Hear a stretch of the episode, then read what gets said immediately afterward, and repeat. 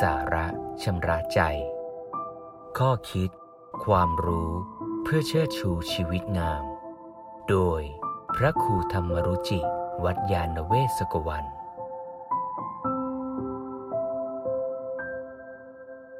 คนเราป่วย เพราะใจป่วยมากกว่าป่วย เพราะกายป่วย เช้าวันหนึ่งที่หน้าโรงพยาบาลต่างจังหวัด มีญาติมิตรพี่น้องช่วยกันอุ้ม คุณลุงคนหนึ่งเข้ามาในโรงพยาบาล คุณลุงมีท่าทีซีดเซียว อ่อนแรง ไม่มีแรงเลย ทุกคนต้องพยุงต้องอุ้มเข้ามา เมื่อเข้าสู่ห้องหมอ คุณหมอก็ตรวจวินิจฉัยโรคให้ พอตรวจวินิจฉัยโรคเสร็จผลออกมาคุณลุงก็มีความหวาดหวัน่นแต่เมื่อฟังคำของหมอแล้วก็ยิ้มออกมาเลย คุณหมอว่าลุงเป็นโรคเบาหวาน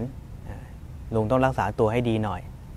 ลุงรู้สึกว่าเรื่องที่ได้ยินได้ฟังนี่กลายเป็นเรื่องเล็กเลย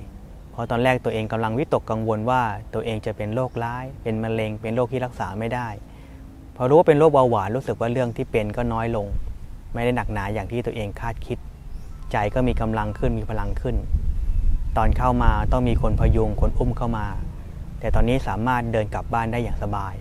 เพราะรู้สึกสบายใจ รู้สึกว่าสิ่งที่เป็นไม่ได้หนักหนาอย่างที่คิด บางครั้งคนเราป่วย แล้วใจมีความวิตกกังวลเกิดขึ้น ก็ทำให้อ่อนแรงสิ้นแรง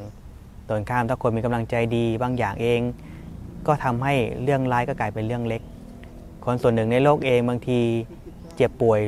หรือมีทุกข์เกิดขึ้น บางครั้งความเจ็บป่วยหรือความทุกข์เองไม่ได้หนักหนามาก แต่ใจที่วั่นไหวใจที่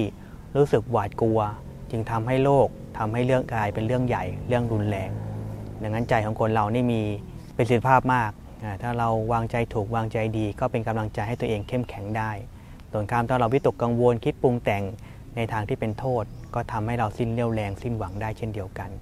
ดังนั้นต้องฝึกในการปรุงแต่งใจให้ดีงาม ให้มีกำลัง อย่าปรุงแต่งสิ่งที่เป็นโทษ จนเกิดเป็นนิสัยเคยชิน ซึ่งจะทำให้ตัวเราสิ้นแรง หรือหมดกำลังใจได้ง่ายนั่นเอง